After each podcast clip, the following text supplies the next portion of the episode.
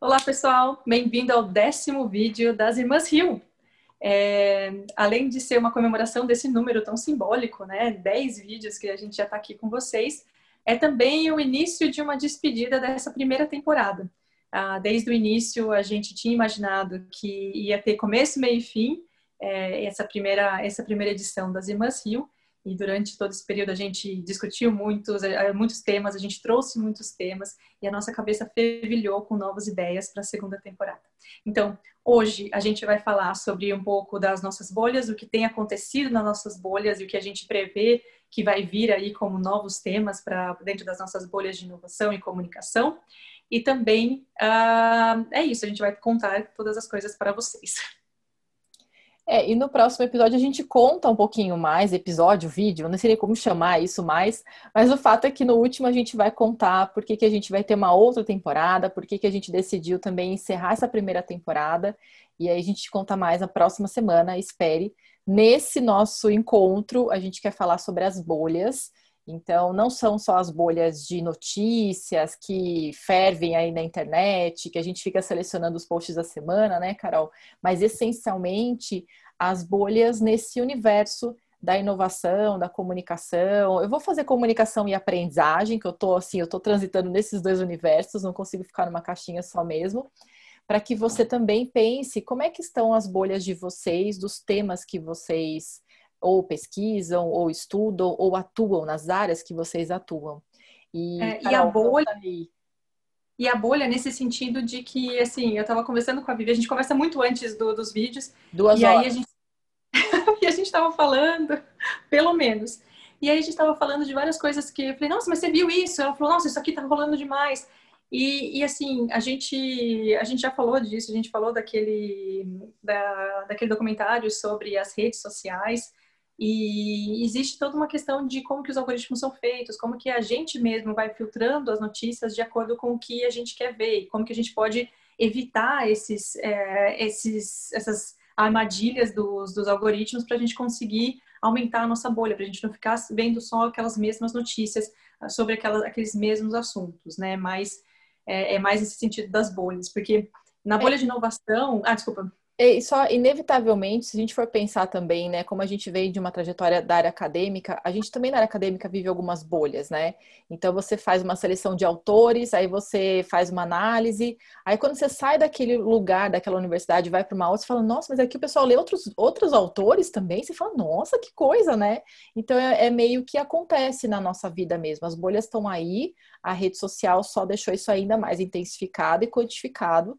Então a gente acaba tendo os nossos olhares, o que desperta a nossa atenção, e isso acaba criando essas nossas bolhas de interesse.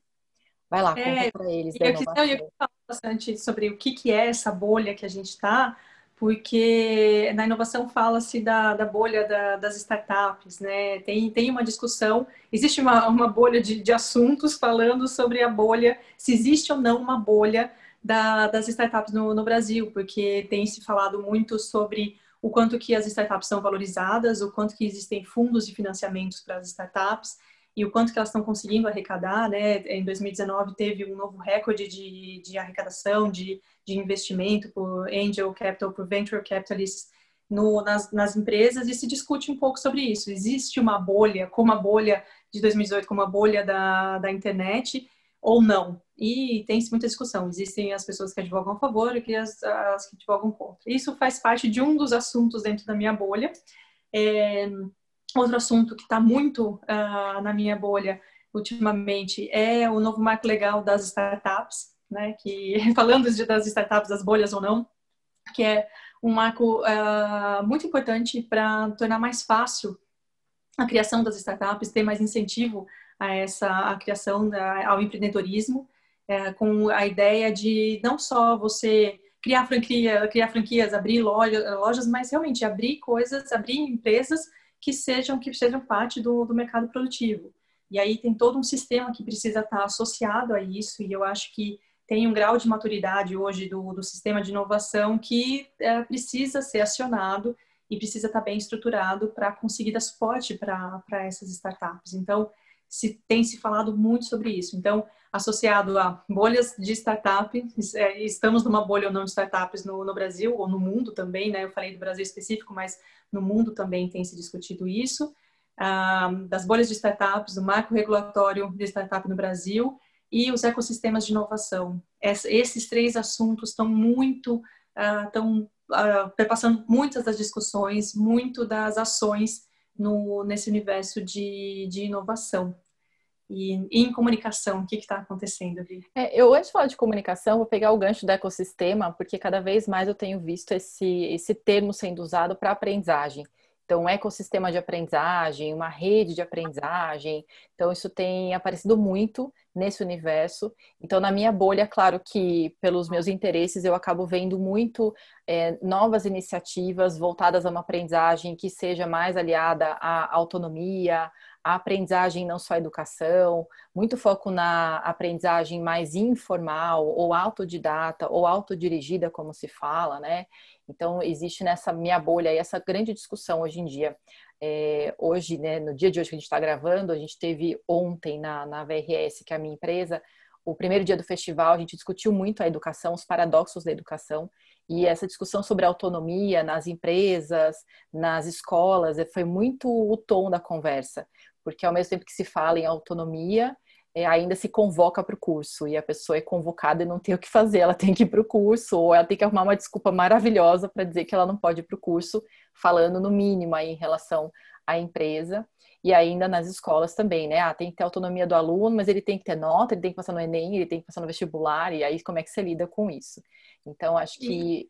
Tem, na, nas, nas empresas, eu tenho visto muita discussão sobre aprendizado é, nessa linha que você falou, como as coisas se cruzam, né? Uhum. Uh, tem, tem uma linha muito de, do aprendizado a partir das experiências. Então, você tem uma mentalidade de aprendiz, então você aprende com os erros, você aprende com uh, conversando com as pessoas, é, dando feedback, é, recebendo feedback, porque eu acho que com o passar do tempo é engraçado como você vê os cursos dentro das empresas, né? Você tem toda uma carga horária que vai ser cumprida, uh, tem aqueles, aqueles cursos mandatórios que você tem que fazer, que eles já são empacotados, já são gravados daquele formato, e você tem que fazer, e, é e você tem que preencher uma planilha falando sim, eu fiz e tudo mais, e que isso também é, não está se mostrando eficiente, porque às vezes você tem todo, todo um trabalho de discutir é, sobre qualquer tema, pode ser ética, segurança, tantos outros. Hoje em dia, tanto que tem se falado sobre cybersecurity, né? Eu acho que uhum. é uma outra bolha também, né? Que, que, que a gente, é quando você entra, quando você começa a procurar sobre esse assunto, tem se falado muito. Mas, por mais que você tenha um monte de material, é, cursos, eventos, tudo isso, às vezes no dia a dia você acaba tendo acaba sendo exposto, exposto a situações em que você não, não reage da forma como você esperava que uma pessoa que tenha feito aquele curso, que tenha participado daquela palestra, reaja. Então, eu acho que tem muito essa linha de aprendizado por troca, por experiência, também dentro da, da, das empresas, como uma inovação hum. em treinamento e, e, gestão muito, de aprendizado. É, e tem muito a ver com as startups, né? Então, a gente vê cada vez mais as edtechs as edtechs são essas startups voltadas à educação e elas têm criado formas de gestão, de aprendizagem, têm é, inovado na, no formato, às vezes não tão inovador, às vezes é só uma pirotecnia maravilhosa para o mesmo que acontecia, mas é inegável que por muitos anos as consultorias ficaram fazendo mais do mesmo, só trocando as dinâmicas e as técnicas e os nomes, e aí vem as edtechs e de alguma forma também transformam esse mercado, e a gente vê realmente até a nomenclatura agora, né, de designer de experiência de aprendizagem, então muda o nome para não ser mais um professor, um consultor, e aí tá esse, essa, essa na, na, minha bolha tá assim, o que, que eu sou, né? Eu sou professor, eu sou facilitador, eu sou designer de experiência, o que, que eu sou? Mas de fato, assim, nessa minha bolha, a gente está vendo muito assim o lifelong learning cada vez mais fortalecido como um conceito e como prática. Ao mesmo tempo, às vezes está no discurso, não está na prática, mas o que parece consensual na minha bolha é que as experiências de aprendizagem estão aí para ficar e que elas têm que ser de uma outra forma do que já foram. A aprendizagem é cada vez mais é, com esse olhar do informal, do não formal, entre os pares, e não só um evento de comunicação, que é uma palestra, um treinamento, enfim. Então, é, é, é uma bolha que está acontecendo aí, só falando de aprendizagem, mas tem um montão de coisa que está, assim, orbitando. Mas, essencialmente, é esse o ponto, assim, que eu queria trazer para esse, esse, vídeo. E esse, e esse ponto que você falou, né, da, tem uma coisa muito das startups, né, eu acho que tem tem uma coisa muito. Existe uma. uma quando fala da bolha, da, da, valorização, se existe uma bolha de fato do, dos valores envolvidos com a, com a em torno da, das startups, tem também uma questão do, do conceito da startup, como isso está sendo super valorizado e como que isso. Nós temos que tornar as empresas mais dinâmicas, a gente tem que conseguir tornar as empresas não os dinossauros, mas que, que elas tenham a agilidade da, das startups, né? O, o, o, é, a atitude de dono, né? É, você é dono da sua pequena startup dentro da sua empresa. Tipo, essa ideia, né? Assim, também aparecendo muito forte. É, é, é, tem, tem, esse, tem essa questão, tem o intraempreendedorismo, né? Uhum. E tem, tem tanta. Eu lembrei do, do exemplo da Adobe, né? Que quando você tem uma ideia, você tem uma caixa que você recebe um, um dinheiro, uma parte de um financiamento para você conseguir implementar aquela aquela ideia e, a, e, o conceito que eles têm é muito isso. Você é dono, você, você teve uma ideia, você pega uma caixa, é muito simbólico para você conseguir levar aquilo adiante que é seu, né? Então, isso também aparece muito na, na minha bolha, essa questão de essa mentalidade de startup, você conseguir tornar, é, quebrar os processos e ter uh, mais agilidade para conseguir ter entregas, para conseguir gerar valor e também trazer novas experiências, né? Eu acho que tem tem muito essa linha e eu acho que a inovação está tá muito voltada hoje em dia. Claro que existem é, existem tecnologias que você não tem como mudar a experiência, né? É, é engenharia, ali não tem como, como fazer uma grande uh, uma grande experiência em torno de uma perfuração de um poço, né? tem que ser feito. Mas eu acho que tem muita coisa da inovação que passa muito, principalmente nessa área de digitalização, passa muito por essa coisa da experimentação, né? Então, uh, mais um ponto que, a, que as coisas se, se juntam, né? Educação, inovação. É, e comunicação, né? Pegando o gancho aí, a comunicação também. É, cada vez mais se fala de ouvir novas vozes, outras vozes que não eram ouvidas. Então, cada vez mais uma gestão horizontalizada, para dizer um termo mais antiquado, até eu diria, mas para dizer assim, as pessoas cada vez mais estão dispostas a se posicionar. Os líderes precisam dar voz para as pessoas, para que elas contribuam, tragam novas ideias, tragam diversidade de pensamentos, informações e vivências, e não só um indivíduo que comanda o tempo todo e controla as decisões. Então, é, se fala muito em comunicação de influenciadores internos, que são as pessoas que são estratégicas e que não são é, dos cargos de liderança, mas que fazem as coisas fluírem também.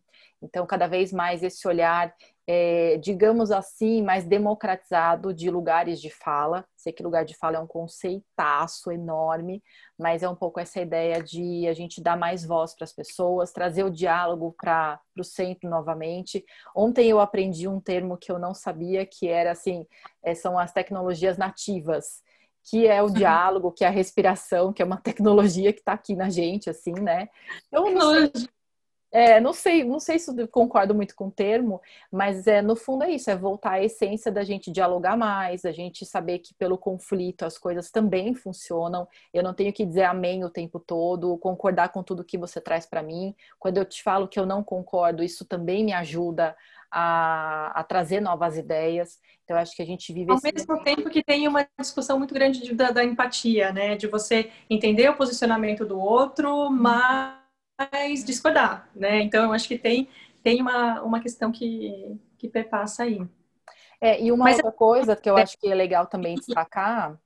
Tá, essa questão das ideias e de ouvir e de trazer, buscar a ideia de todos os colaboradores é uma coisa bastante antiga dentro da, da, da, gestão de inovação. Sempre se falou disso, de você criar ferramentas, de como que você escuta as pessoas, como que você busca a ideia sem ter o julgamento. Então, assim, talvez agora Mas a gente esteja chegando. exemplos, né, Ká, a gente tem, assim, de histórias até próximas a nós, assim, de ter as ferramentas para as pessoas poderem se expressar, mas a liderança também não saber lidar com essas, essas opiniões divergentes e expor as pessoas e, e coagir as pessoas para saber quem é que deu aquela ideia absurda, quem é que fez aquilo. E quem então... errou, né? E a gente estava falando dessa questão de ah, aprender com o erro, compartilhar o erro, mas assim, tem sempre uma coisa de em algum momento vai ter quem errou, por que, que errou. Então, assim, eu acho que eu falei um pouco de grau de maturidade, quando eu estava falando da, das startups, especificamente no caso do Brasil, de, de, startups por causa do marco regulatório e do grau de maturidade que a gente fala dos diferentes atores, eu acho que também tem uma questão de que a gente já fala há muito tempo sobre buscar essas ideias de diferentes colaboradores, mas a gente talvez esteja chegando num grau de maturidade ainda não ideal, mas talvez a gente eh, tenha uh, é consenso de que isso é importante, mas ainda falta conseguir colocar na prática. Então, acho que a gente está caminhando, talvez, para um, uma coisa em que a gente consiga ouvir mais, mas ainda tem muita coisa a, a, tratar de controle e comando, né? Eu acho que a gente, a gente sempre acaba falando de, de na, na gestão de alguma forma de comando e controle. Por mais que a gente tenha vários processos de gestão que sejam muito inovadores e que quebrem essas fronteiras, ainda no, no dia a dia a gente vê muito isso. E talvez as startups tenham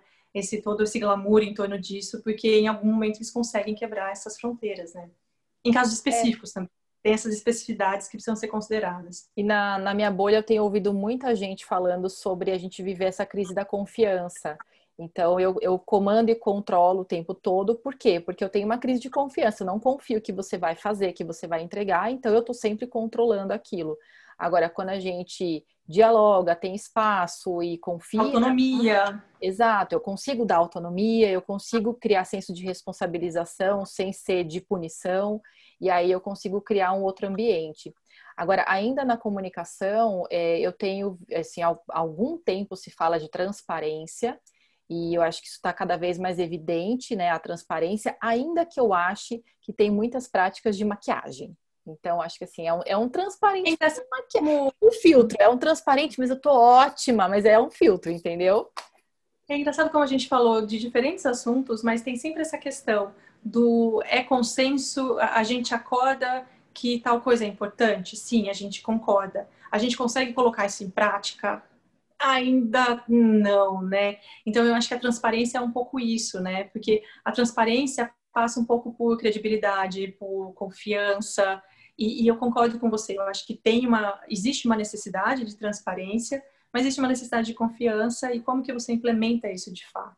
Uhum. Né? Então tem, tem uma maquiagem. E tem uma maquiagem em várias coisas quando a gente fala de, de comunicação e de como que, como que as coisas, as marcas se posicionam, como que elas vendem o produto, como que existem vários, várias nuances em, um, em uma determinada comunicação, ação ou, ou a tentativa de, uma, de implementar algo novo, né? A inovação tem, acompanha, acompanha isso também, né? Uhum. É, eu assim, eu é, a palavra transparência ela é muito atônica de muitas coisas de comunicação, mas eu, eu desconfio porque a, a linguagem por si só não é transparente, a relação não é transparente entre a expressão que eu uso para nomear as coisas do mundo. Passa por um filtro que é o meu filtro, ou filtro social, ou filtro de uma comunidade. Então, uma coisa assim, assim mesma coisa, você precisa descrever toda a metodologia. Ah, isso era uma outra coisa que eu ia falar. Você precisa escrever toda a metodologia para você justificar por que, que você chegou naquilo. Você está mostrando com transparência o seu resultado, mas você tem toda uma série de escolhas e conceitos que você teve que agregar para chegar naquilo. E uma coisa que eu ia falar que está muito na minha bolha é muito essa questão da divulgação científica. E eu fico muito feliz desse tema estar tá muito, sendo muito discutido, debatido por diferentes fontes. É, é impressionante ver quantos novos perfis têm aparecido de tanto... Até linguística, gente, tem. Todo meu amor quantos perfis têm aparecido de divulgação científica, quantas agências têm aparecido de, de, divulgação científica, como isso tem se tornado cada vez mais importante, os cientistas querendo falar de uma forma mais clara e serem ouvidos, né? Eu acho que, que isso é muito legal. No momento em que a gente está, é muito é dual esse momento, né? Porque ao mesmo tempo que a gente tem uma crise de confiança da ciência, a gente tem a ciência querendo se posicionar, falando, olha, a gente está aqui, a gente faz assim, esse é o nosso método, é assim que a gente que a gente trabalha e a gente trabalha com diálogo.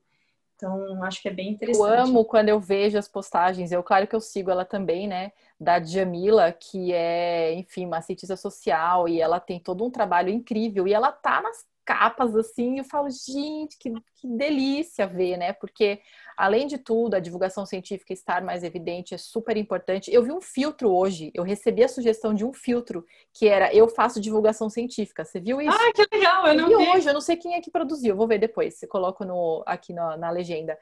Mas, é, até perdi o fio da meada do que eu estava falando. Mas o fato é, quando a gente vê que uma cientista da área das humanas está em evidência, você fala, cara, que joia, porque não é só o cientista que está no laboratório, que tem super, enfim, essa, essa imagem já conceitual de que ele é um cientista.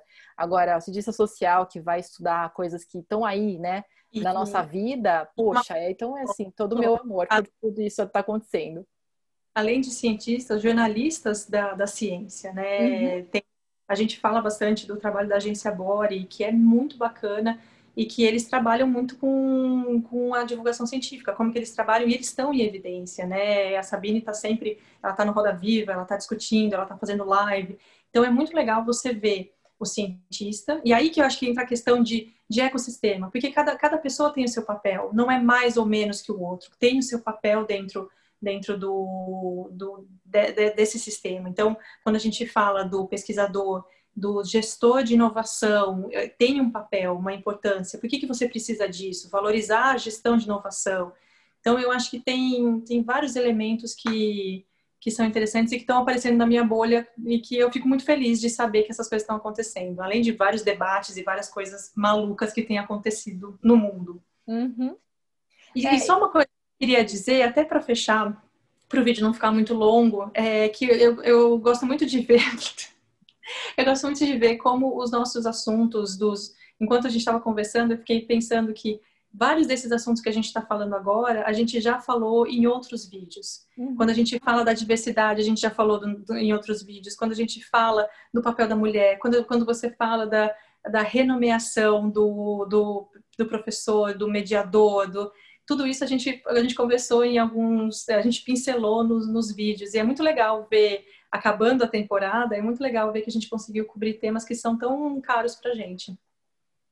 É, caros e que dariam, assim, né, uma discussão ainda mais ah, aprofundada. Sim. E a gente, é isso que a Carol falou, a gente fica horas falando antes para poder fazer esse vídeo de 20, 30, 30 e tantos minutos, mas é, é justamente porque são temas profundos e a gente quer trazer de uma forma que seja leve, conversada, obviamente, e muita coisa também aparece nessa conversa, mas eu também adoro quando a gente consegue ver justamente essa conexão, até especialmente essa motivação do Irmãs Rio, né?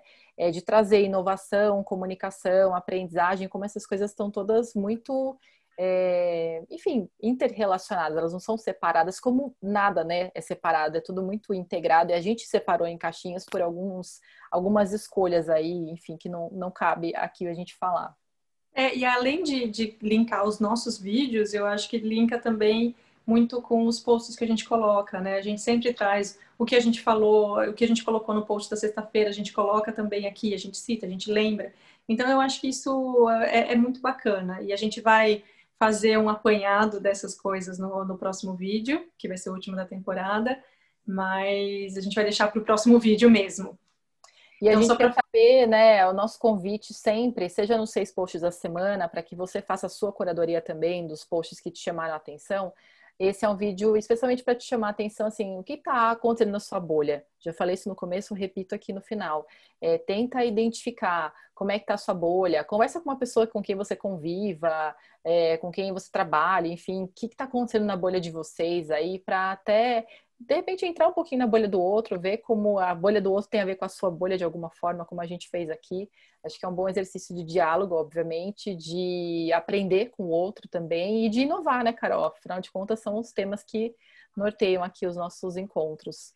É, assim, quando você junta com outra bolha, a sua bolha fica um pouco maior. Então é bom, porque senão a gente fica naqueles micro, microcosmos, micro-universos, e a gente só consegue olhar para o próprio umbigo. Então, é, linkando com várias outras coisas que a gente falou, né? Diferentes formas de aprender, é, a diversidade, a importância de você ter um olhar diverso, a importância de você discordar, de você às vezes entrar em conflito, ter empatia. Tudo isso faz com que a gente abra a nossa cabeça para diferentes modelos, diferentes formas de pensamento e a gente consiga, sei lá, viver melhor. E, e para encerrar hoje, eu queria falar do, de um falando de bolhas e de vídeos e de coisas que estão muito na internet. É, rodou muito o vídeo de duas irmãs, né, com uma diferença de idade muito próxima do que o que somos nós duas. E a primeira vez que eu vi o vídeo, eu morri de rir, porque eu falei, gente, isso podia ser nós duas. porque, eu vi, cara... falei, podia ser as minhas filhas, porque a pequena, a minha pequena é tipo aquela pequena lá, assim, pá! E assim, é impressionante como pegaram uma lupa, né? Assim, a gente não tem uma história exatamente dessa, porque eu acho que tinha, tinha uma coisa, acho que de tentarem, né, dar espaço para cada uma, mas assim, é, criou-se um, um, uma discussão tão grande, time 1, time 2, time A, time...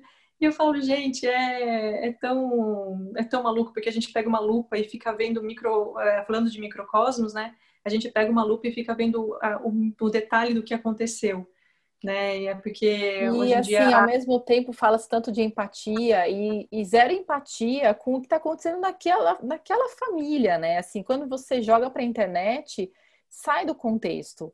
Então você vê aquele trechinho e você não sabe como é a relação dessas meninas na vida delas do dia a dia, foi uma assim, tem momentos aqui em casa que acontece exatamente como aqui, não exatamente, mas acontece aquilo, assim, um, um singalfinhar que você fala, gente, de onde veio isso, entendeu? No, tipo, não tava, não tava no meu radar. E aí você recorta isso e fica um negócio e muito o julgamento da e a mãe, e quem tava filmando, e quem, tipo, gente, Alguém perguntou do pai? Alguém perguntou do pai, né? Então, assim, é, eu acho muito doido o quanto que a gente coloca, falando só para fechar mesmo e falar assim, microcosmos, a gente é, não coloque uma, uma microcâmera para ver uma coisa, né? Tentar enxergar o contexto e, e dar risada, porque às vezes a gente é só para isso, né? É só para dar risada. Você não precisa julgar, né? Você só dá risada. Porque podia ser, não, podia ser as irmãs. Não, e eu não ri, mas também não precisa fazer um textão para ficar analisando e julgando, na verdade. Acho eu acho que julgando é, é, o pior, né? E uhum a gente vai entrar em detalhes, em debates que a gente não gostaria, mas era só para a gente pensar nisso. Não fique no microfone. Foi, na verdade, e foi, na verdade, desse vídeo que a gente decidiu falar das bolhas, porque a gente pensou, e aí, e aí o que está rolando na sua bolha? Então, a gente acabou tomando essa decisão de fazer esse vídeo sobre a bolha. E eu queria contar uma anedota, porque tem a ver com um tema que, que não foi, né?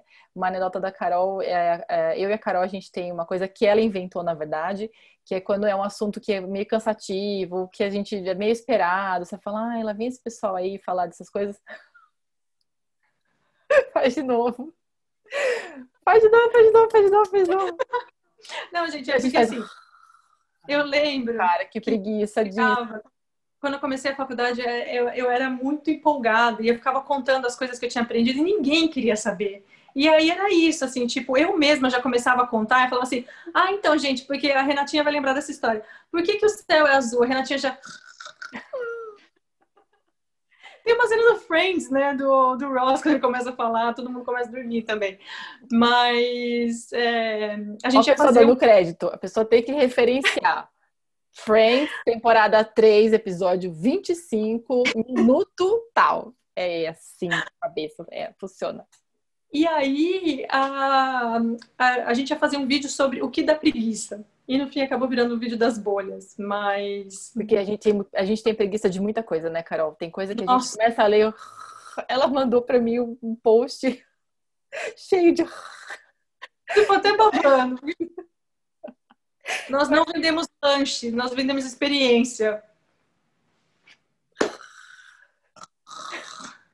E com esse soninho gostoso, espero que vocês não tenham preguiça do nosso próximo vídeo.